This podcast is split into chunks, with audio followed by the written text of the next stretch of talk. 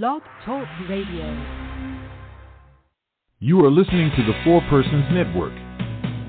We are Blog Talk Radio's one and only authentic Catholic defenders of the deeper truths of our sacred faith. To learn more about what we do, go to our show page at thefourpersons.com and our blog site at thefourpersons.net. If you would like to call in tonight with your comment or question, the number is 515 602 9655. That number again is 515 602 9655. For follow up information after the show, email us anytime at email at thefourpersons.com. That's email at thefourpersons.com.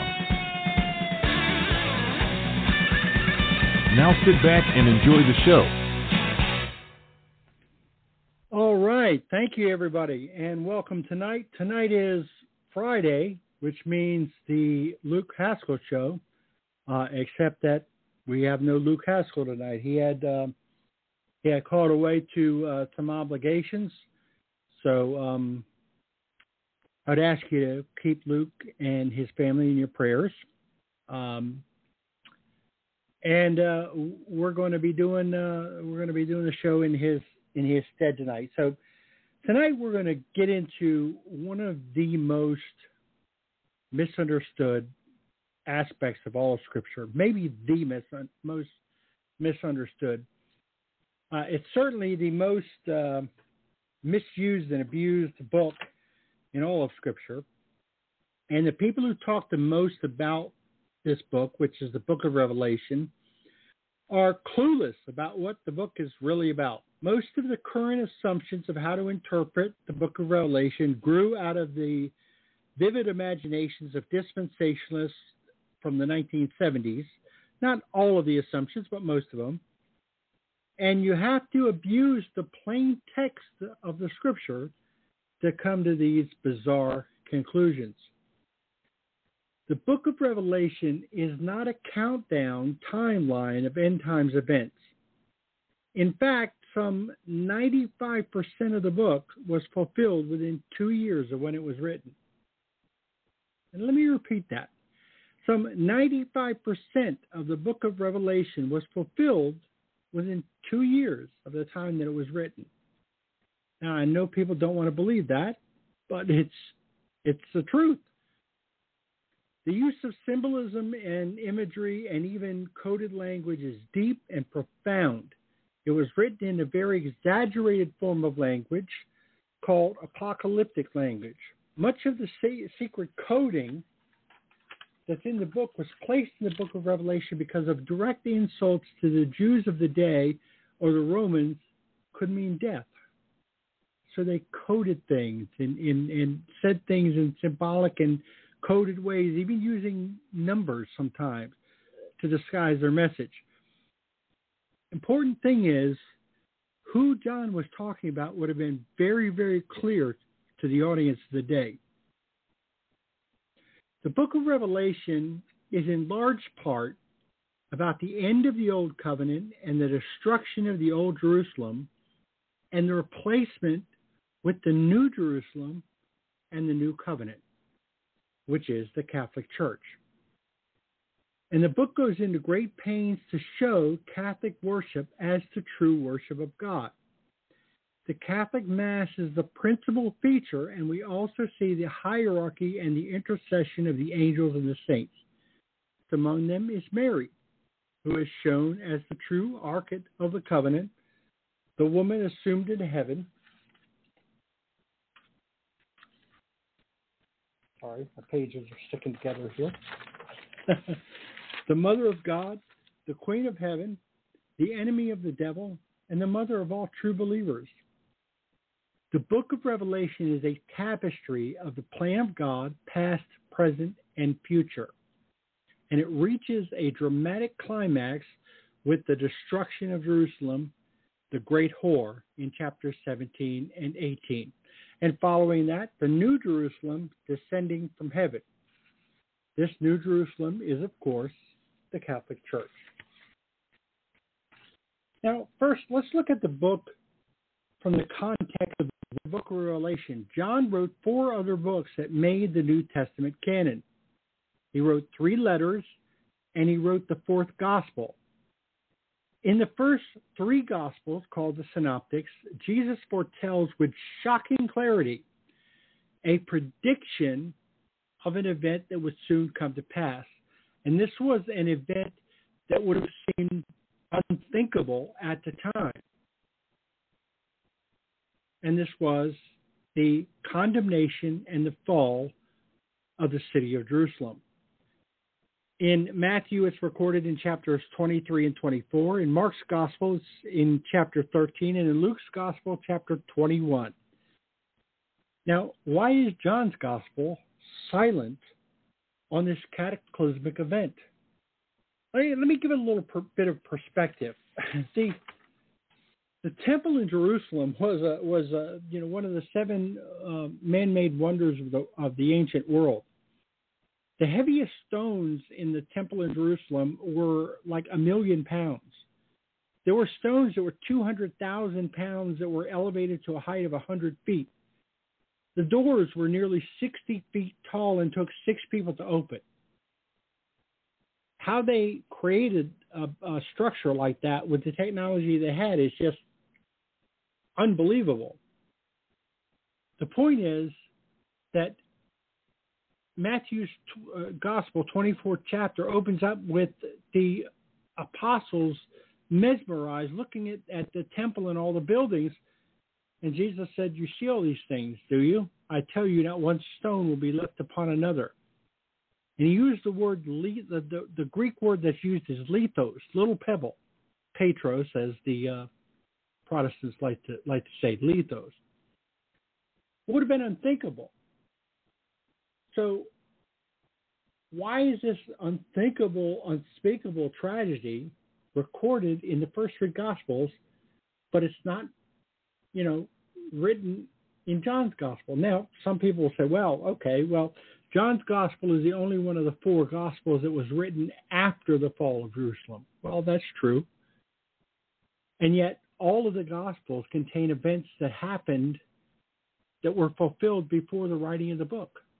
So it doesn't make any sense that John's gospel would be silent on this question. Well, the answer lies in the fact that although John's gospel wasn't written before the fall of Jerusalem, the book of Revelation was. And it is in this book that John deals with the fall of Jerusalem, the prediction of the fall, and the actual event of the fall. That's why he doesn't deal with it in his gospel, because he had already dealt with it in this book. Now, contrary to earlier speculations, the best evidence now shows that the book of Revelation was written some 30 years before his other works. And it was written in the year of the, of the four emperors, 68 AD. We know that for two reasons. And Scott Hahn is one of the best people pointing this out. One of the reasons we know that is because John's grasp of the subtle nuances of the Greek language was much more refined in his later works, which were 30 years later. So it shows that he was not as accustomed to the nuances of the Greek language when he wrote the book of Revelation as he was when he wrote the other books. And the other reason why we know that it was written in 68 AD is because the clues that are given in the book clearly tell us that that's when it was written. We'll get to that in a little while. People are making the same mistake with the book of Revelation that they make with the other prophetic writings. And I'd like you all to take time. I'm just going to highlight this, and I want you to backtrack and go t- take some notes here and go back and look this up yourself. Matthew's Gospel, chapter 24 because there's a lot of verses in here that are used to describe end time events, which are not end time prophecies. You have to really, really parse the verses to, to understand this. In verses 1 and 2, Jesus predicts the fall of Jerusalem. That's when he says, see, see these things, do you? I tell you, not one stone will be left upon another, all will be thrown down. Now, in verse 3, very carefully read this. In verse 3, they actually ask Jesus three questions. and he answers all three questions in order. Is when will this be? That's question number one. Now, when will this be? Referring to the statement that Jesus made. You see these buildings, I tell you, all will be thrown down, not one stone will be left upon another. So, what the apostles are asking is, when will be the fall of Jerusalem? But then they ask him, and what will be the sign of your coming and of the end of the age? The three questions. When will the fall of Jerusalem take place? And when will be the sign of your return and of the end of the age? Those are the three questions.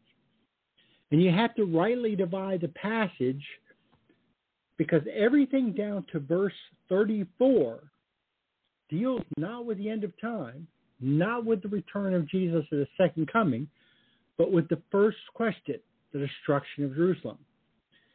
And Jesus tells us this very clearly when he says, All of these things will happen within this generation. Very interesting that uh, the word that's translated into generation is a word that literally means 40 years, which is pretty incredible when you think about it because Jesus is making this prediction in 30 AD, the first year of his ministry. And indeed, 40 years later, in 70 AD, is when Jerusalem fell. So we're not talking about Jesus coming as king to gather his bride. We're talking about Jesus coming as avenger to take his wrath out on Jerusalem. Revelation must be understood in this context, and it is exactly what is said starting in chapter 1. In chapter 1, it says, Behold, he comes with the clouds. I will see him, even those who pierced him. Now, what has an eye? A human body. So what Jesus is saying is the people who are still living will witness this. Even those who pierced him. So Jesus is coming to take vengeance on the people who crucified him. Now, the Jewish historian Josephus, when recording the fall of Jerusalem, interestingly enough, recorded reports from several people who gave eyewitness testimony to seeing figures running among the clouds in the sky. This is documented. Behold, he comes with the clouds, and every eye will see him, even those who pierced him. Jesus is talking about something, uh, John is talking about something that is imminent, not 2,000 years in the future, something that is about to happen. Now, how do we know this? Well, in chapters 2 and 3, we see the seven letters written to the seven churches. And the angels or messengers were actually the bishops of these churches, and they're all warned. In one way or another, each of these seven churches is warned to get their act together or they would fall. Well, guess what? All seven churches fell and more than 1500 years ago cannot be, or almost 1500 years ago. So this cannot be referring to our future. Okay? These churches are long gone. They're not around in the 21st century. In chapter 4, John is literally called up to heaven and he sees what authentic worship looks like in heaven. Now, when I talk to people about what is true worship, and you know they accuse us of worshiping Mary, they accuse us of worshiping the saints, and it say, okay, well, what goes on in your church with your electric guitar and your band? That's not worship. What we see here is what true worship looks like. Around the throne of God, we see 24 elders on thrones and wearing crowns. We also see the seven spirits of God. It's a very interesting phrase there, seven spirits of God. Now, that could be referring to one of two things. It could re- be referring to a symbolic reference of the seven gifts of the one Holy Spirit, or it could be referring to the seven highest angels or spirits around the throne of God. And I tend I tend to go with the second interpretation, but that's only an interpretation. The fact of the matter is, there's angels and saints surrounding the throne of God. With, with, and they're sitting on thrones with crowns. Well, this clearly shows there's a hierarchy in heaven. Well, this is the Catholic view. This is not the Protestant view. In chapter 5 and chapter 8, we see angels and saints delivering prayers from the people on earth to God. Catholic intercession. You don't see this in Protestant churches. This is not part of Protestant worship. The angels and saints are de- delivering our prayers to God. Well, they can't deliver those prayers to God unless they receive them. This is this right here. When people say, "Well, where does it say in the Bible you're supposed to pray to the angels and saints?" Right here. It's right here. And and remember, John is seeing what worship looks like in heaven. So this is what it's supposed to look like. We're supposed to emulate what we actually see in heaven. Okay? What else do we see in the intervening chapters? Well, we see priests in robes. We see incense. We see candles. We see lampstands. And we see an altar with sacrifice. Looks a lot like the Catholic Mass. Doesn't look anything like Protestant services. We see the great supper of the Lamb. John is literally in heaven visualizing the Catholic Mass. And there's no, no other way to put it. John is being shown what authentic Catholic, what authentic worship looks like in heaven, and it is undeniably Catholic. In chapter 7, we see a different list of the 12 tribes than we see in Genesis 35. Very interesting. 11 of the names are the same, but Dan is removed and it's replaced with Manasseh. Manasseh was actually Joseph's son. So you're seeing 11 sons of Israel and one grandson in this revised list. Now, there's two reasons for that. One, it's being shown that the Catholic Church is something different. It's the new Israel. It's Israel fulfilled. And the second reason is there's an Old Testament prophecy about Dan being a viper by the road that bites the rider so that he stumbles backwards. Just as Judah is shown as the tribe of the Messiah, Dan is shown as the tribe of the Antichrist.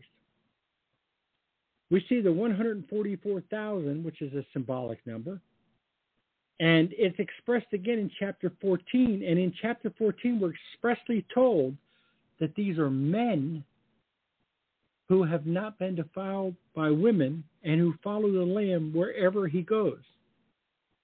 Folks, what else could that possibly be referring to than the Catholic priesthood? Couldn't possibly refer to anything else. In fact, in chapter 5, we are explicitly told that God has made a kingdom of priests to reign on earth. Now we get to chapters 11 and 12. Now remember, at this point, the Ark of the Covenant had been missing for some 500 years. Nobody knew what happened to it. So John views the temple of God in heaven. John is in heaven and he views the temple of God and what does he see within the temple of God? He sees the Ark of the Covenant. And what does he describe it as? Does he describe it as a huge golden box with poles and two cherubs on the top of it? And no. John describes the Ark of the Covenant as a woman clothed with the sun, with the moon under her feet, and a crown of 12 stars upon her head. And the amazing thing that we see is in those 18 verses of Scripture, we see the Ark of the Covenant, we see the Queen of Heaven, we see the woman clothed with the sun, the woman assumed body and soul into heaven, the enemy of the devil, the mother of God, the mother of the true believers. And we see all that in 18 verses of Scripture. And it can only, obviously, refer to Mary. In chapters 13 through 18, we see in bold form the beast Nero and the Roman Empire and the harlot Jerusalem. And the harlot is explicitly identified as Jerusalem in verses 17, 18, and 11, 8, and we'll go into other places too. Finally, the New Jerusalem and the call for Jesus to return. Now, we're going to focus in detail on chapters 11 and 12 and then we're going to focus on chapters 17 and 18 and, and go into detail on that. But first, I want to welcome two of uh, the members that I'm very, very proud to, to call uh, members of the the four persons family.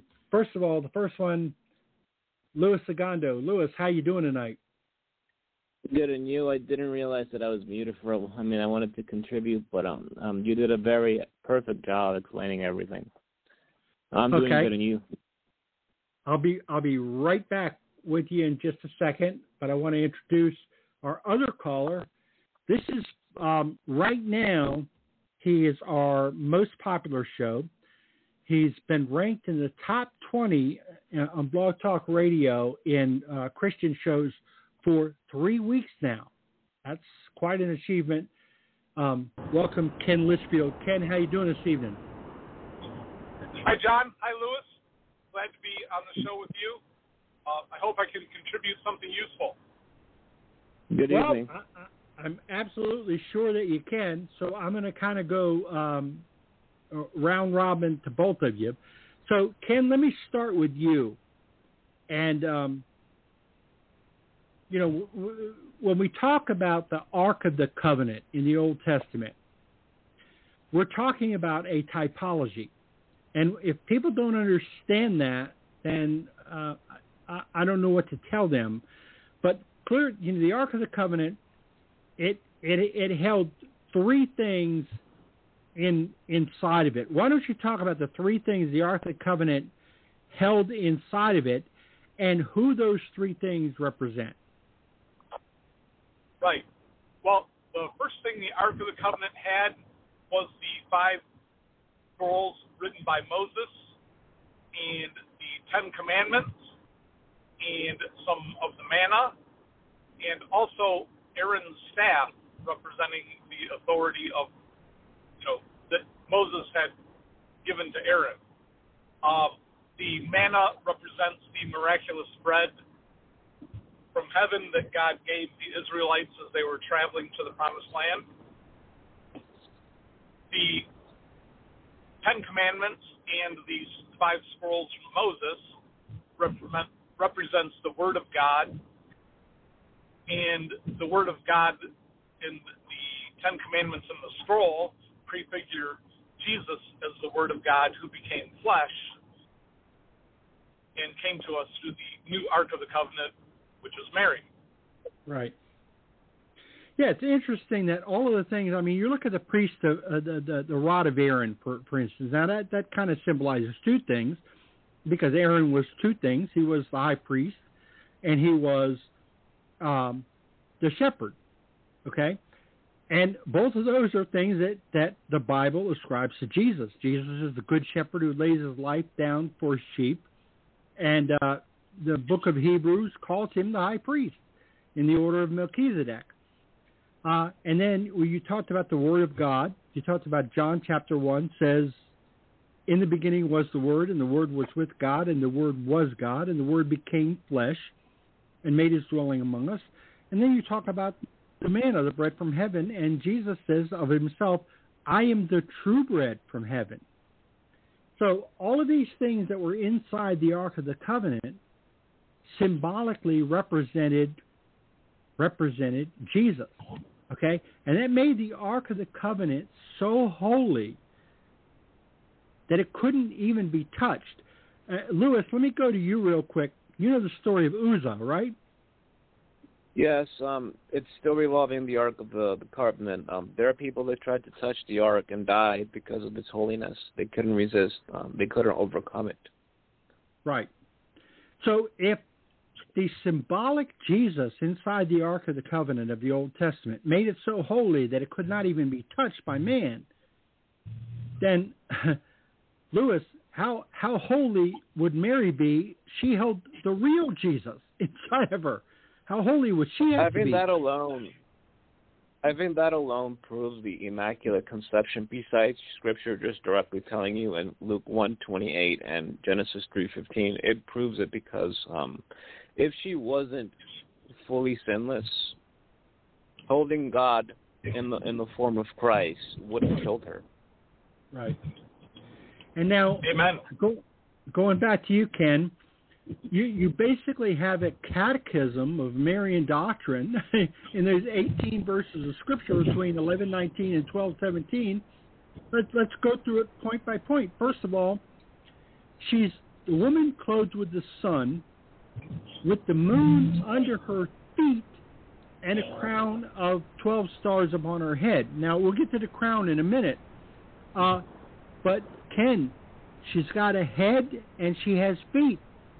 what does that mean? Oh, well, that means she's the tribe of Israel. Well, at least that's what Protestants want to say. right. Um, but, but no, if she has a head and a crown, and the moon is under her feet, that means she's an individual person, just like the devil, Satan, the serpent of old, is an individual. Right. And the uh, Messiah that rules with the rod of iron is an individual. So we Right. know that the person in the middle is not the nation of Israel; it's a person. And Right, and she has a body. gave birth to the Messiah. She ha- And if Yeah. I could add something, yeah, go ahead, Louis. it's it's Mary representing Israel in the church. It's not literally Israel in the church. It's Mary, the person. It's literally Mary, acting her role as queen, representing the nation of the church and and, and Israel. Um, so that's the thing the Protestants miss, and I mean they'll use very badly thought out arguments like, um, did Mary flee, for example, for 120, uh, 1,020 days in in the desert? No, that was Israel, but that still falls apart because the woman is described doing things Israel never did. For example, Well- the woman is, is shown taking part in the battle against. Satan in heaven. It's interesting. Um, the flight, the flight that Mary is is um, uh, told to have uh, the three and a half year flight of Mary uh, is addressed by Mary uh, of Agreda in her book, The Mystical City of God. That was uh, when she fled Jerusalem to escape the persecution in Jerusalem. Um, uh, but the, the point that I was getting at is she has a head and she has feet. That means she was assumed into heaven. So we have now confirmed Mary is the Ark of the Covenant. We have confirmed her as assumed into heaven. Okay? Then the next thing And if I can add one quick detail, one quick detail, right before Revelation 12, in, in verse 11, it actually mentions the Ark of the Covenant, and then it goes right to the woman, showing that the Ark, that the woman Right. being described is the Ark of the New Covenant, and we know that to be Mary. Sorry. Right. So, Ken, back to you.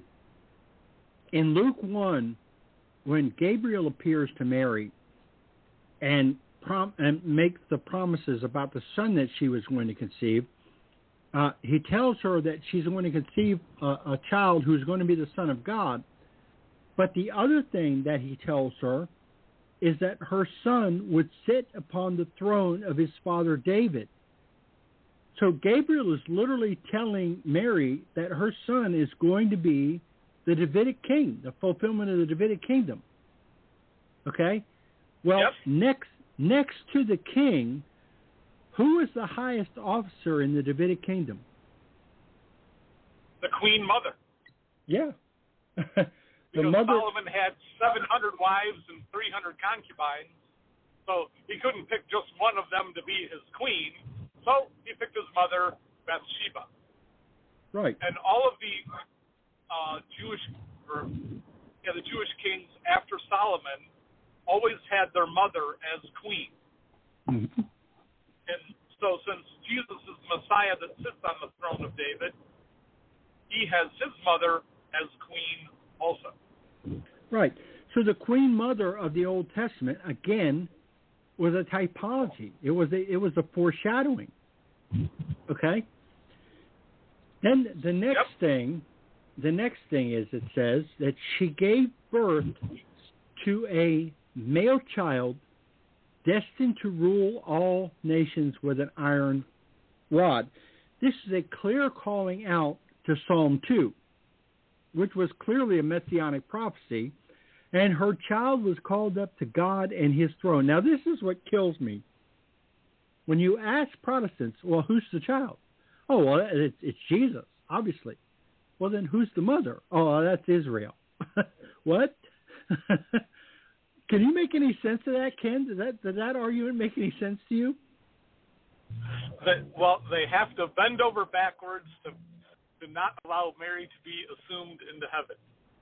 And it doesn't matter what the Bible says and what typology says, you know, because it doesn't say Mary is the woman in heaven. you know, they right. they can make it whoever they want. Right. But logic dictates that yes, it's Mary. Yeah, it's a logical syllogism. You know, I, I've, I've described this to people to say, well, oh, well, Mary's not the mother of God. Well, then who is she the mother of?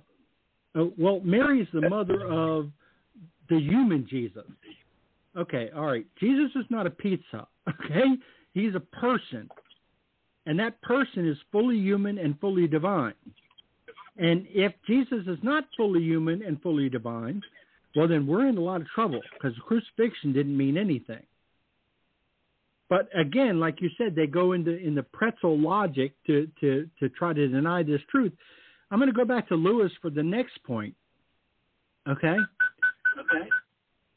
Because Louis, yes, this is an interesting thing, and it was also brought up by uh, Mary of Agreda in her book. And just so you know, I read her.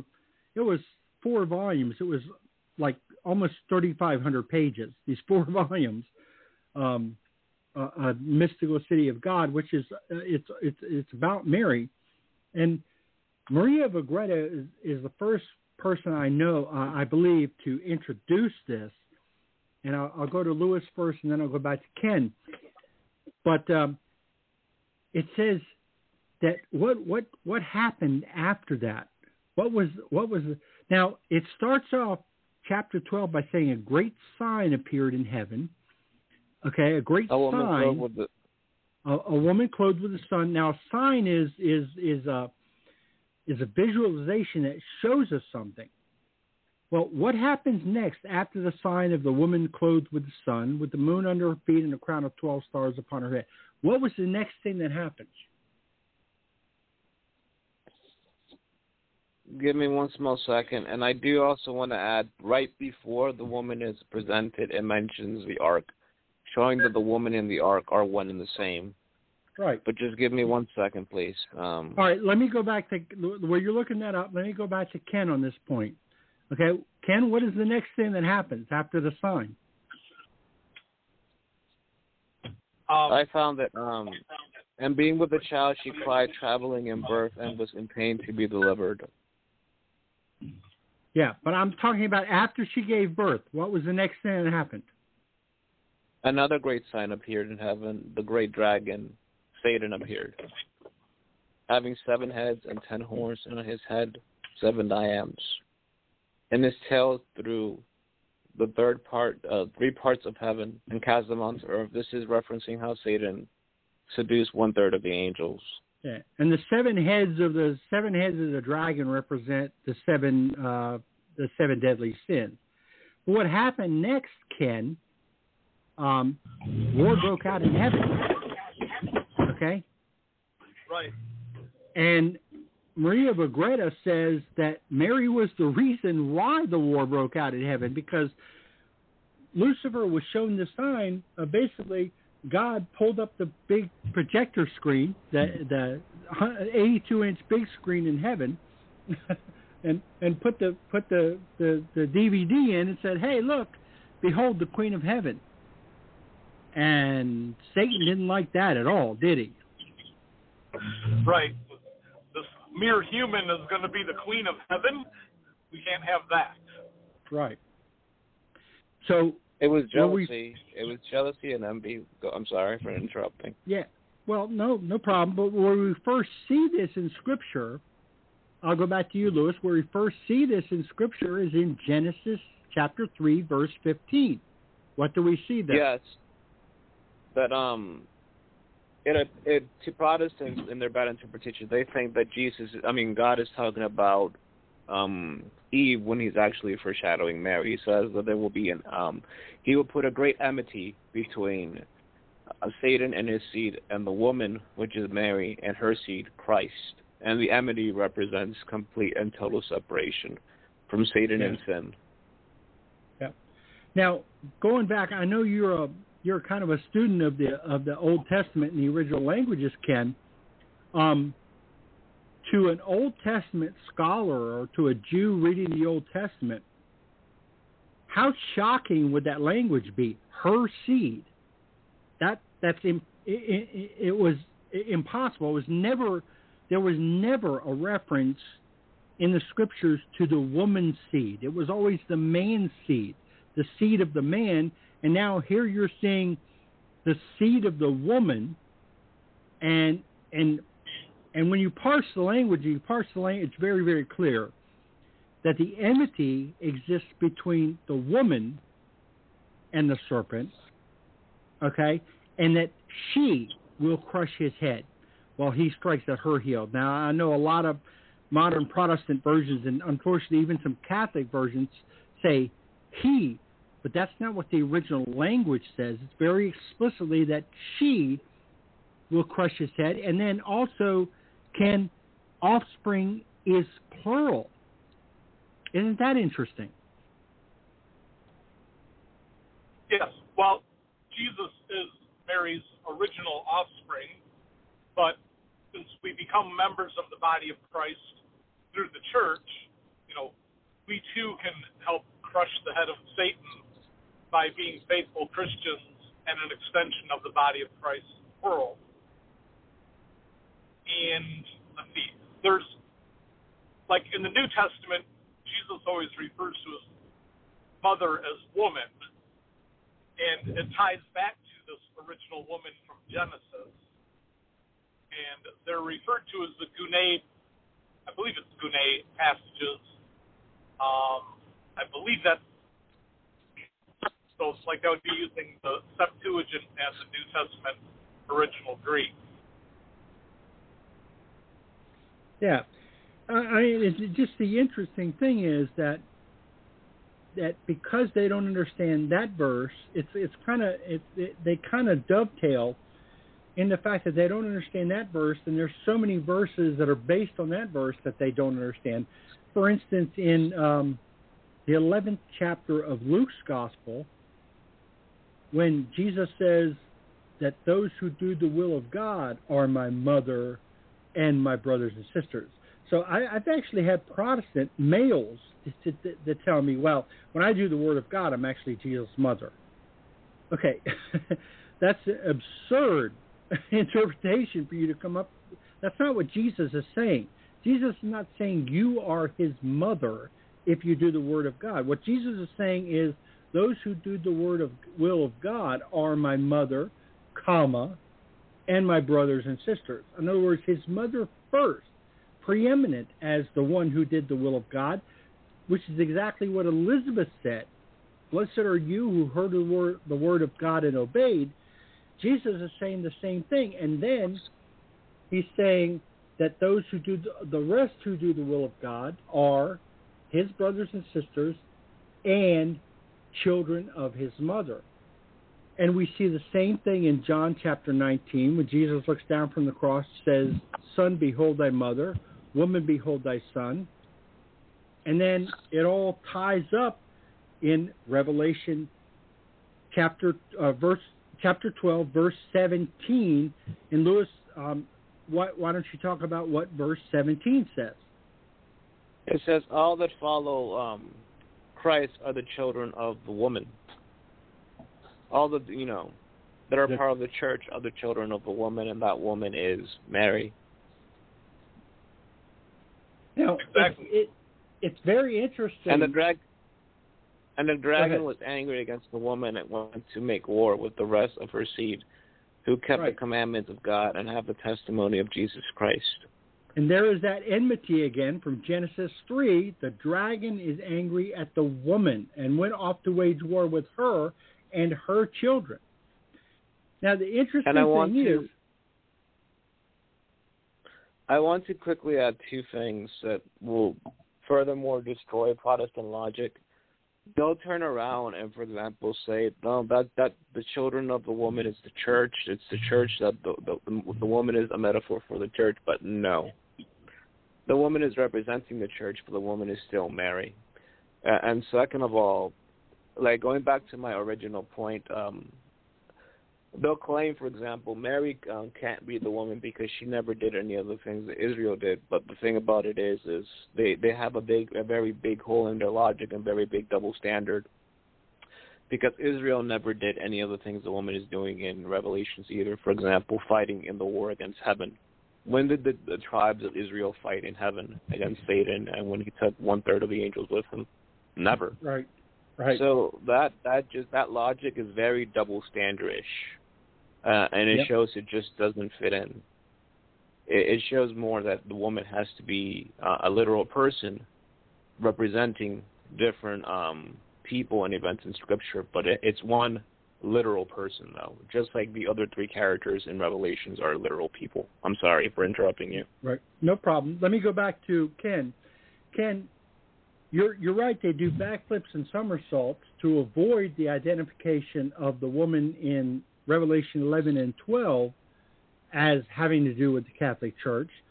But then they turn right around and they do backflips and somersaults to try and tar, uh, tar us with the other woman, the woman that's in Revelation 17 and 18.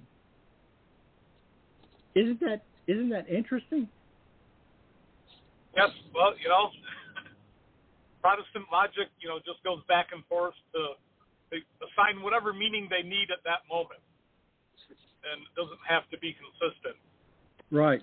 By the way, Chantel Rains, uh, shout out to Chantel Rains, who's listening from the Philippines, and she's taking on a greater role here, and we are very, very happy for her help, and um, we're very, very glad that she's listening. So, when you talk, when you when you talk about the woman in Revelation 17, it, it's amazing because it's just as clearly that Scripture tells us who she is. Uh, you know, when you talk about, uh, the, you know, the purple and scarlet yarn and the gold and jewels and precious stones and pearls and the golden cups and all that, that's straight from Exodus chapter 25. Very, very clearly showing us the vestments and the appurtenances of the priesthood in um, in Israel, and it's it's the language is really interesting because when it says, "Come, let me show you the condemnation of the harlot who sits on the many waters, who has committed fornication with the kings of the earth," the language is very very past tense and present tense. It talks about the condemnation as something that has already been handed down when you go to the original language when it talks about has committed fornication. This is something that's past tense. Um, who sits on the many waters. This is something that is present tense. There's nothing in the language that can be twisted in such a way to make this a future prophecy. Ken, what? How do they? How do they pretzel logic this into something referring to the 20th, 21st century? Right. Well, you know, so many Protestants are uh, consumed with the the rapture idea, and so they have to think of the Book of Revelation as all being prophecy, and so all about things in the future and how you know right. things are going to get bad, but get raptured away, and none of that bad stuff will actually happen to them. Um, which you know is another great sales feature for these modern Protestant churches um, but one other point I wanted to make was mm-hmm. that uh, it talks about the woman has other children that keep the commandments. You know, for our Protestant brothers and sisters that think, you know, once saved, always saved, and it doesn't matter if you keep the moral law or not. Yeah, interesting. Know, this kind of blows their their theology that you know the moral law doesn't matter anymore because the law has been abolished. Well, it's well, clearly a misprint. It should say it should say the children of the woman who once said a prayer and were saved forever. Saved forever. Right. um, but going back to the woman in, in, in, in all right, I'm hearing an echo. Is somebody on a speakerphone? Um, well, I'm on the speakerphone in my car. Okay. Okay. Um, I, I don't know. Um, may, I, I don't know maybe you can turn down the volume or something. I'm just getting an echo. Okay. All right. Anyway, talking talking about the woman again, they uh they like to seize on the verse that says, well, you know, she, she sits on the seven hills. All right, you know what? While I'm talking, I'm going to go ahead and just mute your microphone, okay? And then I'll bring you on okay. when I need you, okay? When I need you, okay? Well, actually, um, I'm just about home here, so I need to sign off for now anyway. Okay. So All right. it's up to you, you and Louis now. All right. So great work. Folks, I'm really sorry about that. I was getting a little. Were you hearing that echo, Louis? Yes, I was. Oh, okay. Yeah, it was just kind of distracting. Anyway, um, but I appreciate his input. He, he had some he had some great input there. Uh, but going, they Yes, they like to seize on the verse that says the woman who sits on the seven hills. Well, you know the the, the problem with that, Louis. The the word Yes. that the word that John uses is oros. What does the word oros mean? Honestly, I'm not familiar. Okay. The word oros means mountain. The word for hills is bunos. It's, it's a mistranslation by the King James. Seven hills oh, would be well, that bunos. doesn't surprise me. Okay. The word oros means mountain. So the verse should say, and the Douay Rheims gets it correct. The Douay Rheims says the woman who sits on seven mountains. Well, guess how many cities were known in antiquity as the city that sits on seven mountains? Um, Jerusalem. There was only one, Jerusalem. Okay? Now, it it talks about the seven it says there's also seven kings. It says five have fallen, one is and one is to come. And when he comes, he will last only a short while. Okay? And then an eighth king, it doesn't say the eighth king will rise up out of the abyss. This is symbolic language. Let's table the eighth king for a minute the seven kings. Five have fallen Augustus, Tiberius, Claudius, Caligula, Nero. Those were the first five emperors. They were all dead. The sixth king, who now exists, Galba, and he will exist for only a short time, and he exists literally for like three months. Then he's replaced by Othos, who also reigns for only about three months, just like the verse says he will he will reign only a short time. This proves that John wrote the book of Revelation in the year 68 AD, which was known as the year of the four emperors. There were four emperors in the year 68 AD, beginning with the first of the four was Nero. Okay? And John identifies Nero not by name, but by number. Okay? He gives a number And his that number was represents 666. 666. And what he's saying is the eighth king that will come will be the the the beast Nero rising up out of the pit. Now, is John talking about literal reincarnation? No. No, he's talking about somebody who will be as if Nero was raised up out of hell. He's talking in symbolic language here.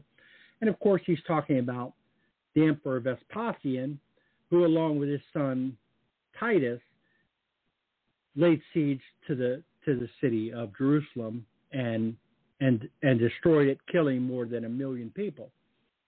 Now, if there's any question that that the whore is the city of Jerusalem, I'm about to clear that up right now. In verse 17, 18, it says very clearly, and the woman that you saw is the great city who has dominion over the kings of the earth. Okay? Louis, you notice it says the great city? It doesn't say a great city or one of the great cities. That would imply that there's only one great city, right? Yes. All right, let me read to you from chapter 11. Let's go back to chapter 11, verse 8. And their bodies will lie in the streets of the great city. There we see that name again. Listen to this. That symbolically is called Sodom and Egypt where their Lord was crucified. Uh, remind me again, where was our Lord crucified? Jerusalem. Exactly. So it's telling you right here. You don't have to guess anymore who the whore is. It's telling you it's the city of Jerusalem. Okay? Let's go to let's go to chapter 18 just to just to really hammer this home. Okay? Chapter 18. Fallen, fallen is Babylon the Great. She has become a dwelling place for demons, a haunt for every unclean spirit. All right? For all nations have drunk with the wine of the passion of her sexual immorality. The kings of the earth have committed or, uh, immorality with her. This is talking about something that has already happened in John's time. This is not a future event. And that gives context to the verse 4. And how many times have you heard this, this verse used against us? Come out of her, my people, lest you take part in her sins, lest you share in her plagues, for her sins are heaped as high as heaven. How many times have you heard that verse used against you?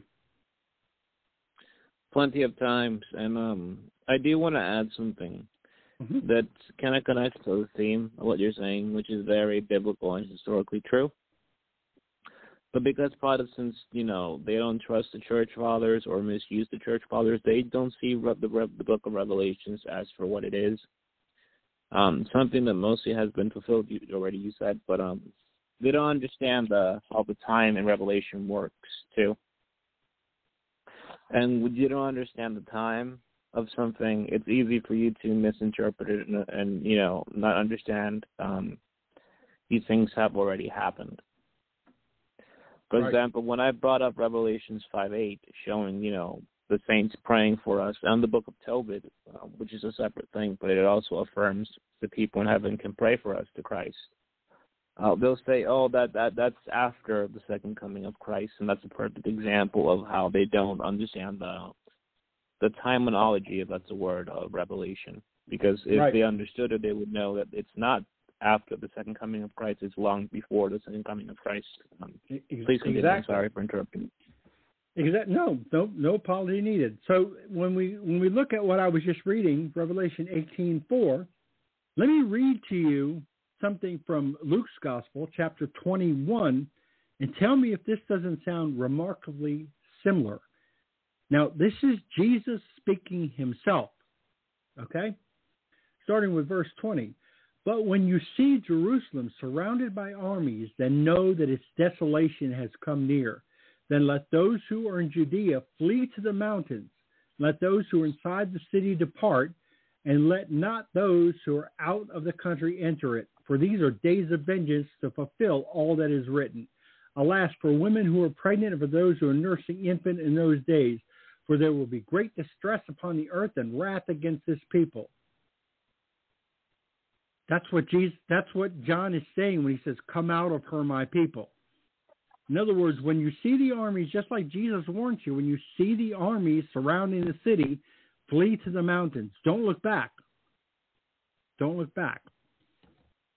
And, you know, for context, the siege of Jerusalem was the bloodiest battle ever in the history of the world up to that day or ever or ever will be.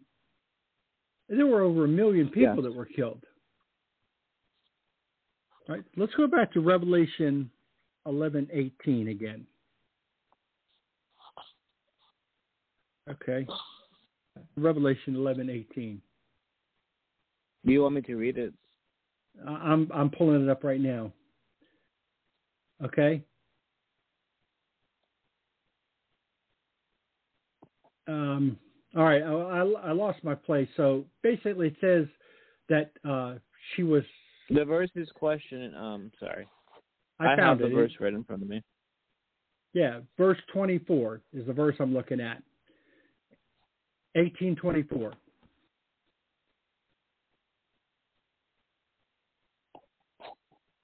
Oh, okay. Uh, verse 24. Um,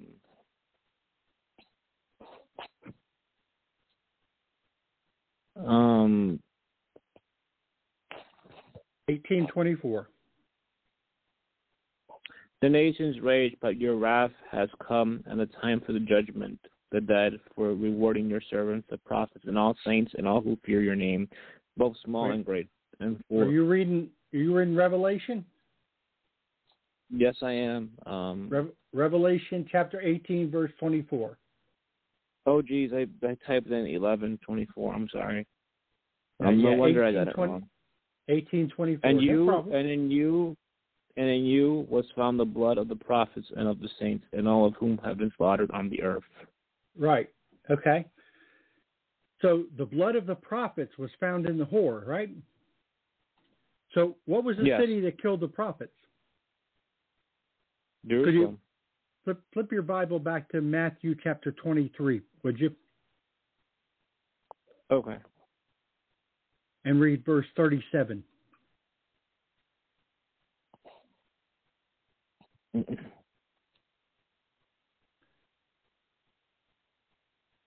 Jerusalem, Jerusalem, the city that kills the prophets and stones those who are sent to it. How often have I desired to gather your children together as a hen gathers her her brood under her wings, and you were not willing. See, your house is left to you desolate. For I tell you, you will not see me again until you say, "Blessed is the one who comes in the name of the Lord." I mean, how much clearer can it be than that? Jerusalem is the city that killed the prophets. You know, and then I, you know, you got these people that will say, "Well, yeah, but okay, Jerusalem was one of the cities that killed the prophets, but but it doesn't say that it was the only city that killed the prophets." Okay, all right, fair enough. Could you flip to uh, Luke chapter thirteen, please? Oh, yes. What verse? Any verse in specific? Yeah, Luke chapter thirteen, verse thirty-three, Okay. and this is Jesus speaking here. Yet today, tomorrow, and the next day I must be on my way, because it is impossible for a prophet to be killed outside of Jerusalem. I mean, I, I don't know how much more you can you you can make it than that. You know, we've already demonstrated that the Book of Revelation is talking about something that was imminent. We've already demonstrated the Catholic Mass in the first eight chapters of the book. Every element of the Catholic Mass is there in the Book of Revelation. Virtually every doctrine that we have on Mary is fulfilled in chapters 11 and 12 and we very very clearly showed that 17 and 18 chapter 17 and 18 are about the fall of the city of jerusalem i mean i don't know how much more clear could you get than this You can't, but again, once you read scripture outside of the guidance of the Catholic Church and you know the church history we use, wacky interpretations like this are inescapable. And if I could also add another fact, the early Protestant founders hated the Book of Revelation so much because at least they understood, or at least I, that shows that they understood it properly, that they wanted to remove it from the canon of Scripture. Luther himself absolutely despised the book of Revelations just as much as he also despised the book of uh, James. right He did not uh, want them in the Bible at all. Um, that's something that Protestants should probably know that a lot of them are ignorant of.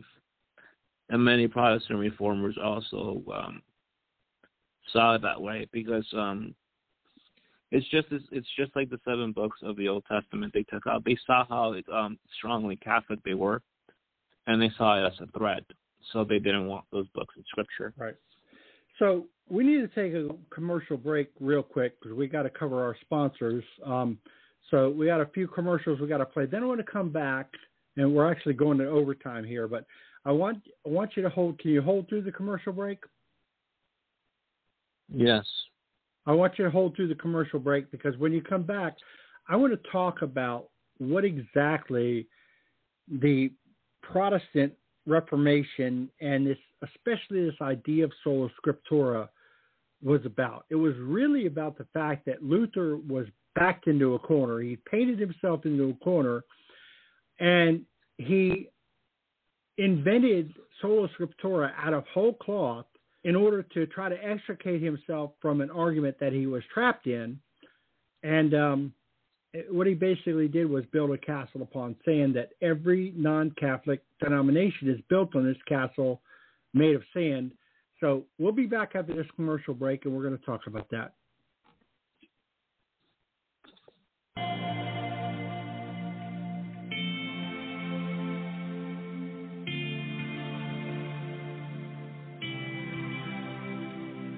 The Four Persons Inc. is a registered 501c3 nonprofit. All legal rights reserved. Any unauthorized use of our content is prohibited by law. To make your tax deductible donation, please send your check or money order to the Four Persons Inc., P.O. Box 11214, Manassas, Virginia 20113. For any comments or questions, email us at email at thefourpersons.com or call us at 240 728 6531.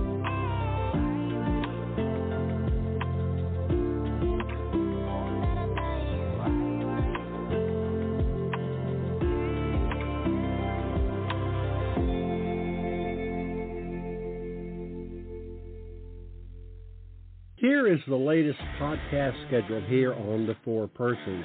You'll want to write this down so you can keep up with our shows. On Monday at 7, will be the new night of The Tangled Knot with Deb Rojas. Tuesday will be a flex schedule. Some weeks we'll have shows on Tuesday, some weeks we will not. On Wednesday, that will be the new night of Uncounseling with Dr. Fred Bowley. Again, that's on Wednesday at 7 Eastern Time, Uncounseling with Fred Bowley. Thursday will be the second flex scheduled date of our week on Friday morning at 7 a.m. Eastern Time. It is the Catholic Ken Apologetics Show with Ken Litchfield. Then at 7 p.m., the Luke Haskell Show. On Saturday at noon Eastern, it is the Burnt Toast and Coffee Show with apologist William Hemsworth. On Saturday evening at 7 p.m., it will be the Taking It to the Streets show with Terry Delp. And on Sunday at 5 p.m., it is Catholicism Rocks. That is our regular schedule, and as things change, we will notify you here at The Four Persons.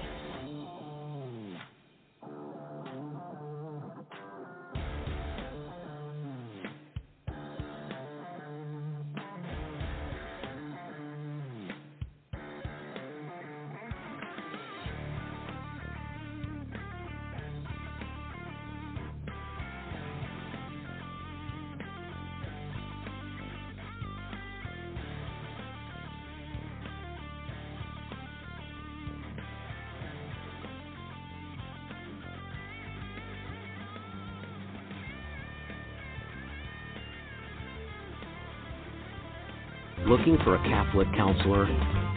Dr. Peter Claponis, Deb Rojas, and the team at Integrity Counseling Services provide faithful Catholic counseling in Pennsylvania and beyond. We offer telehealth and in person counseling for porn addiction, betrayal trauma, anxiety, depression, marriage counseling, and much more. You can find us at integritycounselingpa.com or 610 601 9781.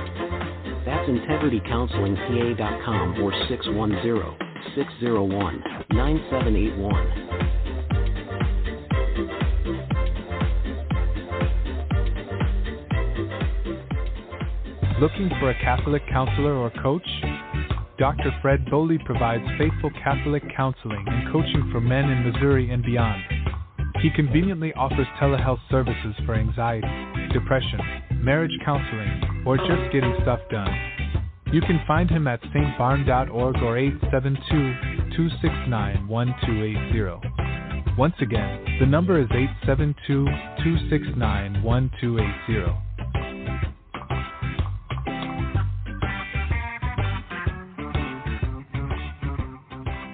She is a Catholic recording artist, multi award winning songwriter. She sings contemporary and folk rock music. She has been in the music industry for over five years. Her music is her ministry.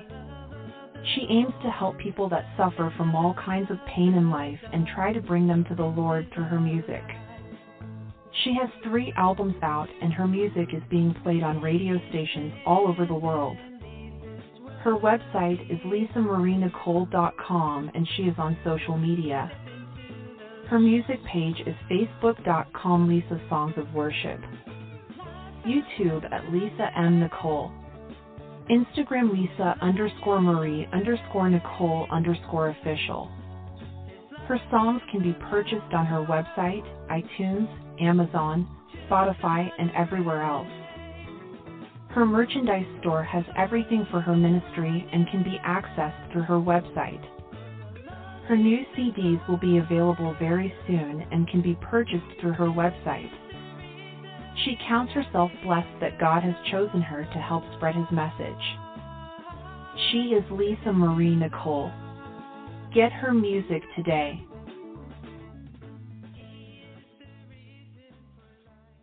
In a recent article published in the secular press, a journalist tried to characterize Our Lady's Rosary as a symbol of radical. Not coincidentally, the smear piece was released on August 15th, the feast of Our Lady's Assumption. As Catholics, we should be aware that the Rosary is, in fact, radical and extreme, though in a way very different from that intended by its critics and enemies. The word radical comes from the Latin word radix, meaning root. And it is in this sense that the Rosary is very radical. For it brings us to the very root of our Catholic faith, which is the life, death, and resurrection of our Lord and Savior, Jesus Christ. For some of the finest hand crafted rosaries you will find anywhere, please visit our friends at JMJ Catholic Shop. JMJ Catholic Shop is a family owned business out of Detroit, Michigan. They pray the rosary together and they are inspired to change the world by the power of this devotion and provide beauty and faith. They allow customized, personalized, and bulk orders. Please visit them at etsy.com slash shop slash JMJ Catholic Shop or find them on Facebook by searching JMJ Catholic Shop. Make sure you mention that you heard this ad on the Four Persons podcast. Top Gun. Top Gun of Virginia has been serving the East Coast with quality swimming pool, shotcrete, and gunite applications for over 35 years. The strong legacy of craftsmanship that Top Gun has garnered is backed by the pride we take in creating a lasting product. Top Gun will help you stay on schedule and within budget while still maintaining the level of quality control and safety that is expected from a name with 35 years of experience. Top Gun. Top Gun of Virginia is a premier supplier of commercial shotcrete and gunite services on the East Coast. Shotcrete and gunite are forms of pneumatically applied concrete which can be used to build or repair structures. Shotcrete and gunite can perform jobs which are not possible or are more difficult with traditional, form and pour, concrete applications. Top Gun uses our own volumetric trucks to apply engineer certified mixes of both wet and dry process applications to meet any need. Top Gun. Top Gun is located at 10017 Richmond Highway, Lorton, Virginia 22079. You can reach them at 703 550 9207 or email them at info at topgungunite.com. Make sure you mention that you heard this ad on the Four Persons podcast.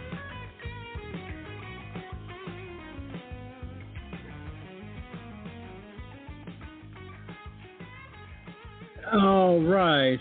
We have to pay the bills, so we have to run our ads. Louis, um, Martin Luther basically was losing a debate. Um, and, you know, this, uh, I've seen it a million times. Um, you get somebody that's losing a debate, doesn't want to admit that they're losing the debate. So, you know, they showed him the facts. They showed him that you know how the early church basically refuted everything that he said. And his response was to create sola scriptura out of whole cloth. Is that accurate? Yeah, and it was a very desperate response um, because it's not sola scriptura. Is ironically not found in scripture or church history. And um, if you actually go on to study the rest of Martin Luther's story, he tried to recruit other um, other Christians that existed before the Reformation, like the Orthodox. And, um, he brought up sola scriptura and all his ideas, and they fully rejected them. And, and of course so they would because it, it, it's a logical conundrum. It, it's a self-refuting uh, philosophy because how can you how can you appeal to the authority of Scripture while rejecting the authority of the church that gave you the Scripture? It, it's like a dog chasing his tail around in circles in the middle of a room. Exactly, and um, Again, the fact that all other apostolic churches, which also also stem from the Catholic Church, they're just not in communion with us, but the fact that they rejected him too, should serve as a lesson to any Protestant that tries to use the excuse that oh, the Catholic Church made up all these doctrines that um the Bible alone isn't, for example, the only authority. Um, the fact that all of Christianity prior to the Reformation rejected those ideas showed that we didn't make them up. Um, but so let me ask you this: we did. Here, here's a logical argument that I was going uh, that that that I could make to illustrate how absurd sola scriptura is. So, say you had a hundred people in a room, and you asked those hundred people what color should a school bus be. Okay, the uh, the hundred people said that a school bus should be yellow. 50 of the 100 people agreed that a school bus should be yellow. The other 50 people all agreed that the school bus should not be yellow, but none of the 50 agreed on what color that the school bus should be. One of them said it should not be yellow, it should be green. And one said it should not be yellow, it should be red. And one said it should not be yellow, it should be orange. Blue. And blue, and on down the line. Okay? If you were evaluating that argument, which side would you be more convinced knew what they were talking about? The one that agreed that it was yellow. I mean, it's just common sense takes over at this point. Okay? So that's what you have here because 50% of the of, of the Christians roughly they all agree on on every doctrine. They all agree on every liturgy. They all they all agree on you know every reading that we have in every mass. They agree in trans- transubstantiation. They agree in the sacraments. They agree on all of these things. And the other half says, "Oh, we're wrong. The Catholics are wrong." But one says, "Well, we're wrong on the Trinity." and then someone else says, "Oh no, no, no, they're right on the Trinity, but they're wrong on baptism." And then someone else says, "Oh no, no, no, they're right on baptism, but they're wrong on Mary." Or they're right on Mary, but they're wrong on, you know, and on down the line, and on down the line. Um, the fact that they're fractured and the fact that they don't have any unity, you you can open up the scriptures. That's a scriptural test that that they're wrong because the Bible says a house divided against a house itself divided cannot, cannot stand. stand. So to me, yes, um, every time I debate even, with a Protestant, go ahead. And even they acknowledge this that um, there were some things that they were universally agreed upon, but as time progressed, those things disappeared, and now the only doctrine they're pretty much any um, universal agree upon now for Protestants is sola scriptura which is ironically the same doctrines that's caused them to be divided in the first place. Right. And they have to agree on sola scriptura because it's the foundation upon which their opposition to Catholicism exists. They can't have any uh, any justification for the opposition to Catholicism unless they adopt sola scriptura. Well, the, you know the problem is that you know they're they're hoisted by their own petard as the old as the old saying goes. So whenever i debate anti-catholics and they want to talk about mary and they want to talk about indulgences and the rosary and scapulars they want to go down all these rabbit trails say okay we we can debate all of those things. But first we debate sola scriptura That's the first debate. Um, and then, you know, after that, their whole house of cards uh, falls down. So I know uh, I got to get going, and I know you probably do too. Real quick, what do you think about what we're doing here at the Four Persons? I, I think we're really moving in a good direction. Don't you agree? I am in full agreement, and um, we just again we're only a few months old, but I think we're reaching a lot of people. We've already gotten um, very famous Catholics to guest star, and um, I think we are really playing a good role as um, God's hands. Well, not to give us, you know, not to be arrogant, but servants of God. I mean, so I feel like we're moving in a very positive direction. We're, you know, acting as very good tools and servants of Christ, and what more could we ask for? I, I think that's what it all boils down to. There is that we, we, we can't take our eye off the prize. Um, none of this is not about John. This is not about Louis. This is not about Ken. It's not about William. It's not about Luke. It, it's not about us. It's about the mission. It's about God, and it's about spreading the love and devotion of our of our Catholic faith. Louis, why don't you um, why don't you close us out with a prayer? In the name of the Father, the Son, and the Holy Spirit, I say this in the name of the three who are one. Um, please guide us, Holy Spirit, in serving Jesus Christ and through him the Father, and all things he deems us fit and designed us to do. Please always, as my brother John said, help us to remind us that this is about the Trinity and pleasing you and not pleasing ourselves. Please help us to be your um, arms and ears and hands and guide people into the church that you married and started, the Catholic Church. Please drive away any confusion and hatred that um, Protestants have falsely gotten against your bride, the Catholic Church. Please help us to do this with charity and with patience and love when guiding uh, Protestants back to the church. Please forgive us for any times that we have fallen and give us the strength to rely on you to get back up and keep serving you. In the name of the Father, the Son, and the Holy Spirit. Amen. Amen. You have a wonderful weekend, brother, and um, we got a we just real quick. We got a lot of stuff going on, folks. Uh, a lot of shows going on. First of all, um, William has uh, William Hemsworth has had to upload a uh, a pre-recorded edition. Okay, I'll see it. God bless.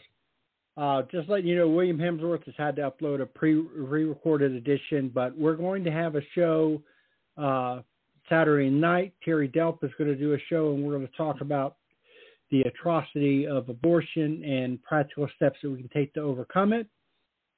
Uh, on Sunday, we have Catholicism Rocks. On Monday, we're back with the uh, the Tangled Knot with Deb Rojas, and we've got other shows that we're that we're working on. Um, big shows, big guests coming up next week. We have to iron out all the details. Big things coming up on the Four Persons. We ask you to pray for us, keep us in your prayers, uh, and support us if you possibly can. God bless.